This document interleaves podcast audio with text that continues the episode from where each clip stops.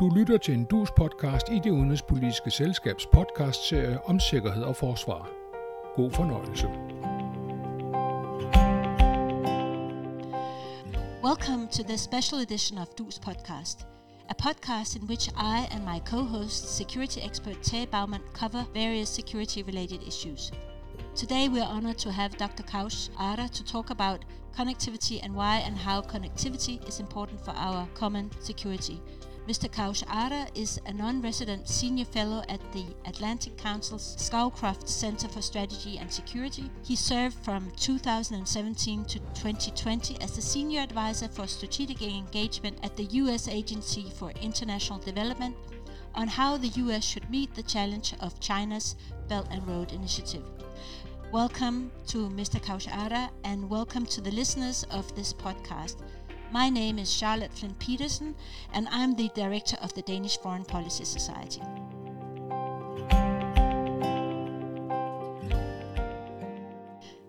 Mr. Kaush Arha, would you start by telling a bit about who you are and what you did at the USAID? Well, thank you very much. First, uh, I want to thank you for the very gracious welcome and hospitality and giving me this opportunity to talk to you and to your listeners. Uh, at the uh, U.S. Agency for International Development, I had the honor to be working with the leadership of the agency and the leadership at the National Security Council and our interagency colleagues in basically trying to address the uh, important challenges between democracy and autocracy as it uh, is playing out today uh, around the world. Uh, so, as you know, USAID has about uh, offices in 80 plus countries and used to have a lot more. So when countries get a certain level of uh, education, social, and demographic institutional status, we close our shop. So it was a talking about all those countries and developing a global, um, I think, strategic uh, overview and uh, policy to say, hey, can democracies deliver on the important issues and aspirations of emerging nations and their people, and not lose ground to autocratic uh, alternatives to that. So that that was the gist of my job and responsibilities and. Uh, and as part of that job, you looked into the issue of connectivity. Could you explain what is actually connectivity? Yeah, so connectivity, I think, is an interesting term. It is a term that uh, the first I came across, but that is not the first time, is that when um, United States we had the Indo-Pacific strategy. We called it the uh, free and open Indo-Pacific. And so that was our strategy related to the autocracies and the expansionism. And the Europe at that time, I think, uh, partly motivated by our effort as well, uh, in 2018, in September of 2018, launched a Europe Asia Connectivity Initiative. And uh, they struggled, I think, the EU for a while as to what the right term would be. And that there were a few other terms that I wouldn't say were into play. But then they found connectivity to be a prosaic and perhaps banal but extremely utilitarian term. Um, and so once Europe Asia Connectivity Initiative or strategy was launched in 2018, there was another meeting in 2019. There was going to be a meeting in 2020, but the COVID sort of put. And then this word connectivity has sort of proliferated. So everybody is using it quite largely, especially in Europe and Asia, a little bit in Africa as well. Um, and there's sort of different meanings of it. When Americans use connectivity, they use it in a narrow term, like you know, digital connectivity or internet connectivity. When the Europeans and Asians, and I think I would say the wider world, again, nobody's defined it in a dictionary, but that is the implied definition.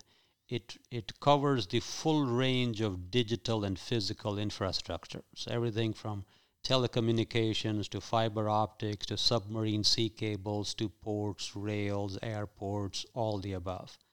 Uh, so if you look at the Europe Asia uh, Connectivity Initiative now, it's been renamed as Globally Connected Europe.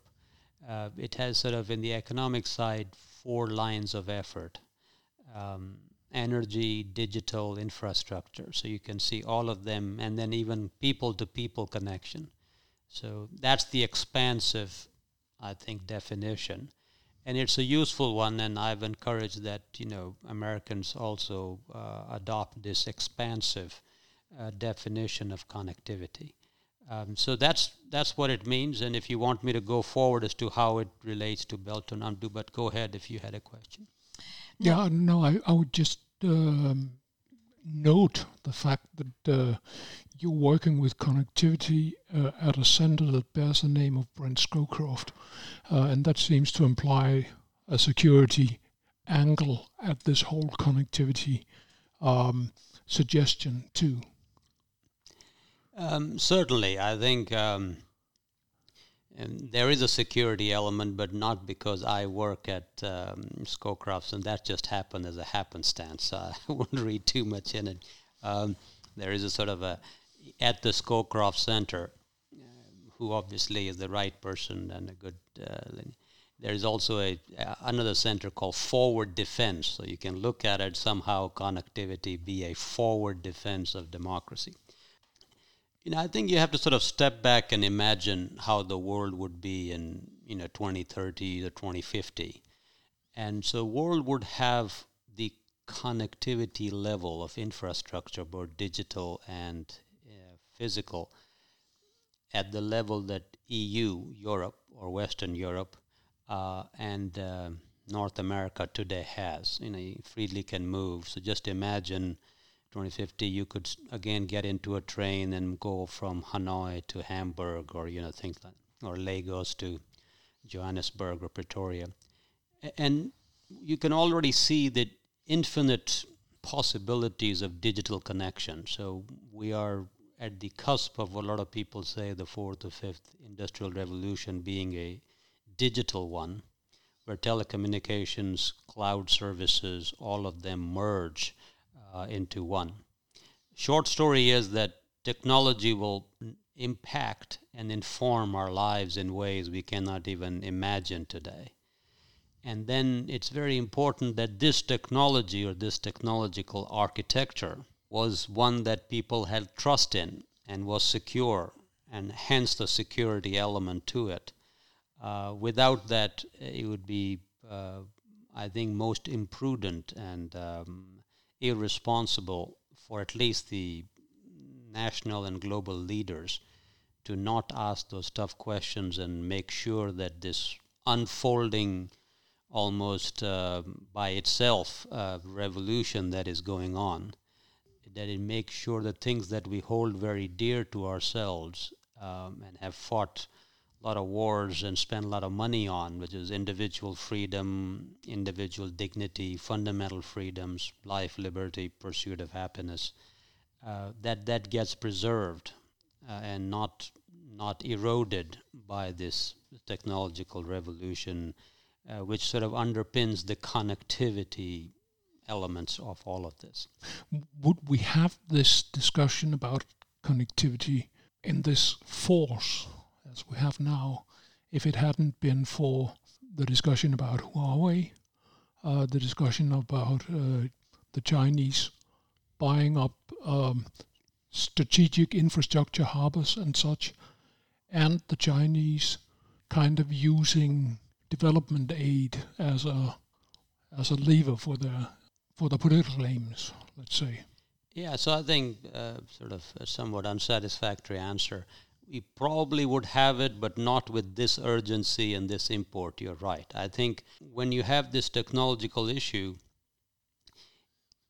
as a what are democracies? Democracies do not like, or we are sort of antithetical to them, and we just instinctively uh, resist the idea of aggregated, unaccountable power, which is too much. So, in technology, whether it be a large corporation that would then be accounting for a lot of this information as the European discussion on this was a little bit not that much China, but initially America saying these all these big companies have such data, we need to talk about it.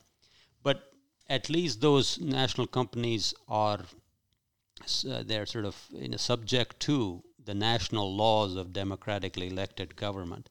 When you have that sort of a concentration in a uh, proudly and loudly autocratic, authoritarian, totalitarian government, which then has legal structures put in place to further say that whenever the Chinese Communist Party comes to you and says, Give me this information, either an individual or a corporation, you have to give it, then yes, it becomes a very, very serious issue.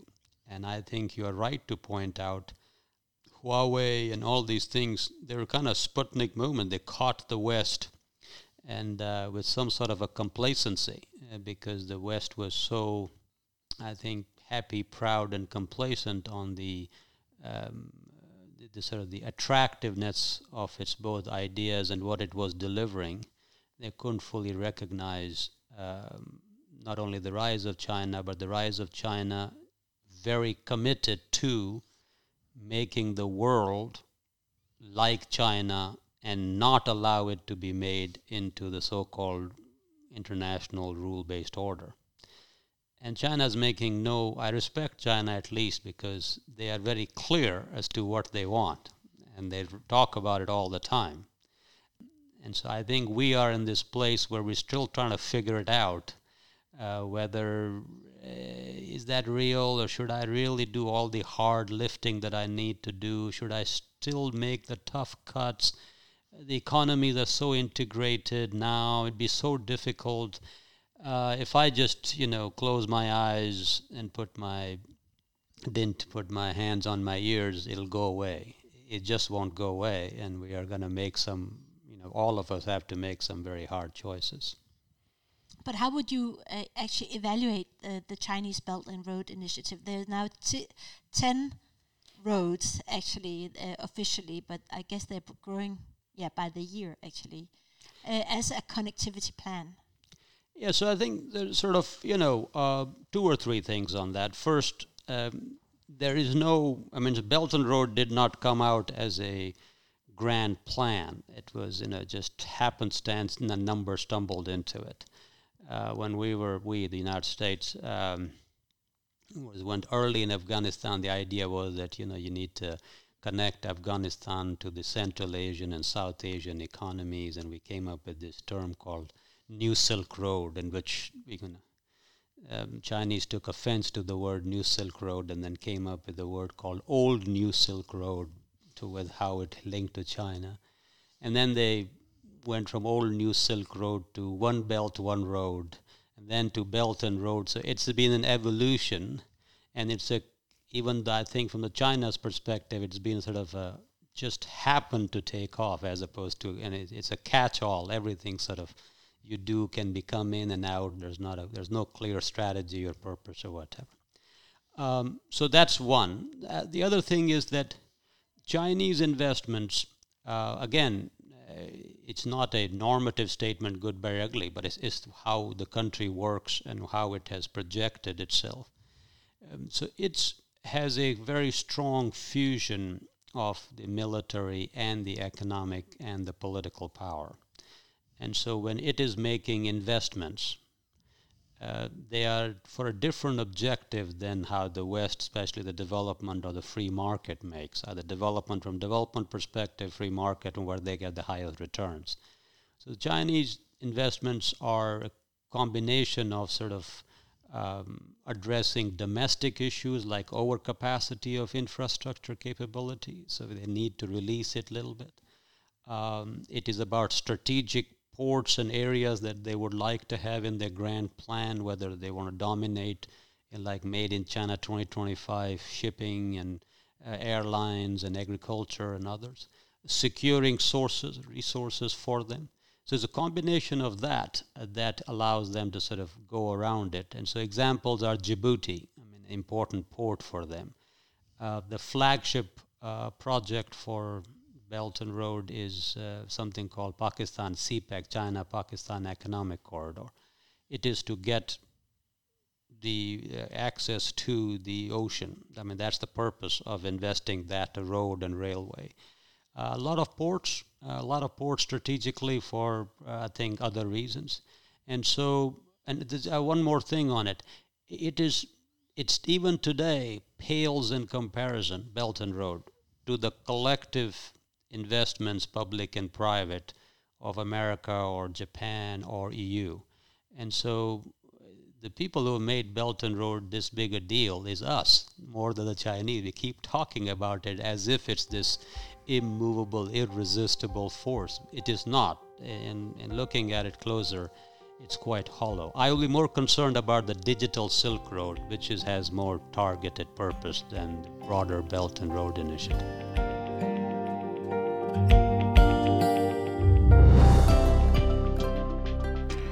This is a podcast in the Foreign Policy Society's series on foreign and security policy.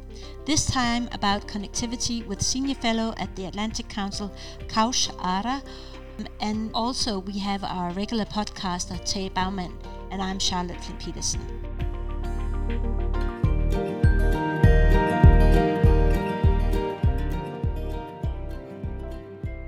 You have introduced the sort of the thinking about trusted connectivity. What does it imply, and can we actually really live up to that? No, so I think this is actually a great question before going on your previous question. So, in response to, or at least both by China's efforts, as you mentioned, and also for regional aspirations, there are lots of regional connectivity initiatives which purport to have sort of democratic or at least free values in it. So the largest one in many ways is the you know Europe Asia connectivity globally connected Europe the Three Seas countries, which is the Eastern Central European countries, 12 of them from Baltic Sea to Black Sea to Adriatic Sea, they have a Three Seas initiative of connectivity. Both the Caucasus countries are very keen to be connectivity hubs, whether it be Georgia or, or Azerbaijan. We just had in July a big meeting in Uzbekistan between the South and Central Regional uh, Connectivity Summit with all the heads of the those eight countries being there and the foreign minister of of uh, Russia and China there as well.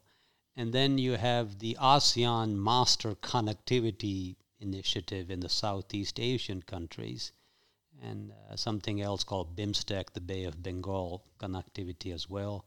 The US, Japan, Australia, and India have a infrastructure partnership which is inherently a connectivity initiative. African Union have an agenda, African Agenda 2063, which is largely a connectivity, free trade, more airlines, more digital connection across African continent.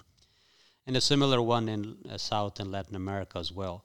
So the democracies are responding to this as you would expect, not under one brand, but everybody has their own sort of regional infrastructure and and uh, physical sort of issues.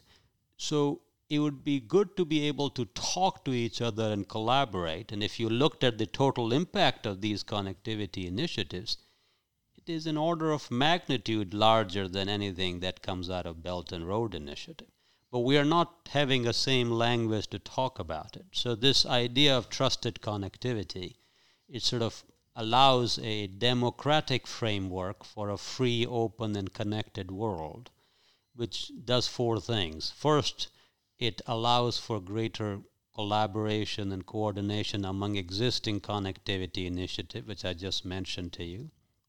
Of course, the big connectivity initiative in the United States, we don't call it, is the, you know, the United States uh, Mexico Canada agreement. I mean, that's the big connectivity initiative there. Um, so one can talk with each other, that is one. Two, that we both then, after talking to each other, spend more, commit more money to meet the infrastructure demand, as the G7 countries just did in the June meeting to say there's a global infrastructure demand, we'll meet not only is committing more money, but also allowing for interoperability of financial mechanisms so that, like an American DFC, can invest today in a Danish project in Africa without an American company involved. Only American DFC at this moment does it. So whether Europeans and Japanese can also do it, I think that would be helpful. And then better brand and talk about all this so that when you talk on Belt and Road, it's put in the right perspective. Uh, because oftentimes the comparison is made with Belt and Road, which is a combination of government money, state owned enterprise, and some private. And for our side, then they say the you know the West is their development assistance is so limited compared to that's not right. I mean that's comparing not apple to oranges, but peanuts to pineapple or something like that. And so you need to look at the total public private investment, and if you included the money that Amazon is spending or Microsoft, you know, in cloud services and all the other. Just two other things, just to quickly to make that point. So even today, a lot of people may not realize that Japan, in fact, is a considerably larger source of foreign direct investment today in the Southeast Asian countries than China is. Okay, the largest uh, sort of biggest project in Africa is a private sector project to natural gas development offshore of Mozambique. So you don't talk about it; you talk about you know just China what it's doing. So it allows for uh, something like that to be coordinated. So it provides a framework. It's not a policy. It's not a diktat. It just says, like like democracy, you can call it, you know, democratic connectivity. And so it's a framework for that. It has two elements to it, which I can get into it, but I don't want to preempt another question from you. But the two elements I think are important for trust. So connectivity we just defined as a term uh, earlier on, the full range of dig- digital and physical infrastructure. Trust has two elements. One element of the trust is technical assurance, and the other element of trust is a legal political assurance.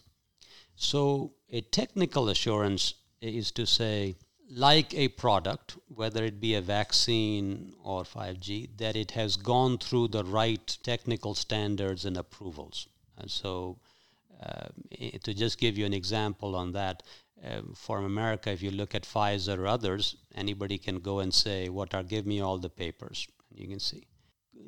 Sort of conversely, if you know about the, the, the Chinese Sinovac thing, you, there's no way you can get any idea of where and how and what the technical standards of it. So that's one. Then we look at Huawei. So Huawei uh, follows the same technical standards that Ericsson and Nokia does. So the technical level, it meets the 5G, it follows the same ITU standards. So it meets it. But the legal political level, Huawei is subjected to Chinese laws, and Ericsson and Nokia are subjected to Sweden and, and Finland and American or Western. And so, in the, the legal process, at least in the Western democracies, you have rule of law, uh, you have uh, due process. You can people can ask, people can sue. Uh, just to give one quick example of what that means. So there was a terrorist attack in San Diego, and um, there was a on the military base and a marine base, a chaplain took on the gun and shot some of his own soldiers, and then he himself was sort of uh, eliminated. But we're trying to find his Apple iPhone and find out who else were the partners he was working with. And so the FBI went to Apple and said, Can we crack this phone? And Apple said, No, we're not going. This is a privacy issue. I'm not. Gonna. And so then FBI has to go through the court to get a deal. To, in the end, they didn't need to, but that was the process. Now, for Huawei, in the same situation in China, the Chinese laws, whether they be national security or national intelligence laws, are very clear. They say on a national security matter, if the government comes to you as an individual or company, you will collaborate and you will share and you will be quiet about it. So why Huawei is not secure is because of the second element of the of the trust of the legal political process, which oversees the performance and operation of that technology. So that's why I think the, the trusted technology is to have technologies that meet both those legal and political assurances. And that's why the democracies can have a framework to collaborate, to build, and most importantly, work together in ensuring that the future digital architecture advances human dignity, fundamental freedom, democratic principles, and reaffirms the rule based order and does not erode from it. I think that's what trusted connectivity is. But if, if, if that's going to work, the Europeans, the Americans, India, indeed the Indo, Indo-Pacific, would have to, to come together, work together, trust each other. And exactly the uh, the thing you have described with Huawei is a discussion that has been in in Europe regarding some of the um, data communication lines which are US controlled and seems to have been used to siphon off data from leaders of states, uh, heads of government in Europe to the NSA or wh- whoever. So, how do we build that trust? Right. Specifically on the digital side, but more broadly, the Europeans, I think, must have a legitimate thought that 74 million Americans last year manifestly accepted the America First agenda. And um, in the EU context, we've seen the UK renationalizing its interests, if you like. So, so how big a job is it to make a trusted connectivity uh, scheme where everybody can work together? Um, it is a big job. It's not easy. Um, and it's complex. Uh, its complexities are not even fully known yet. Uh, it'll allow, it'll require us to put our greater good above our oftentimes narrow interests. Um, so it's a, it's a big task. But the challenge is so much bigger that it, we have no choice but to meet it. That's an important point. It's not like we have a choice that we can bicker among ourselves and not address a bigger issue. And sometimes you need a bigger issue to focus on bigger things and not completely be consumed by relatively minor issue that, that divides or talks about. I don't want to anyway minimize the perception about issues you talked about. But let me give you the constructive answer first, then I'll address the other sort of perception issue. So it is true in many ways that it's a good analogy that I think would probably uh, refer with here with Europeans. So, on a threat related to sort of a military threat related to whether it be Russia or, or any other entity, NATO works as a as a very, I think, relatively speaking, a great platform for member countries to come together, talk about it, strategize.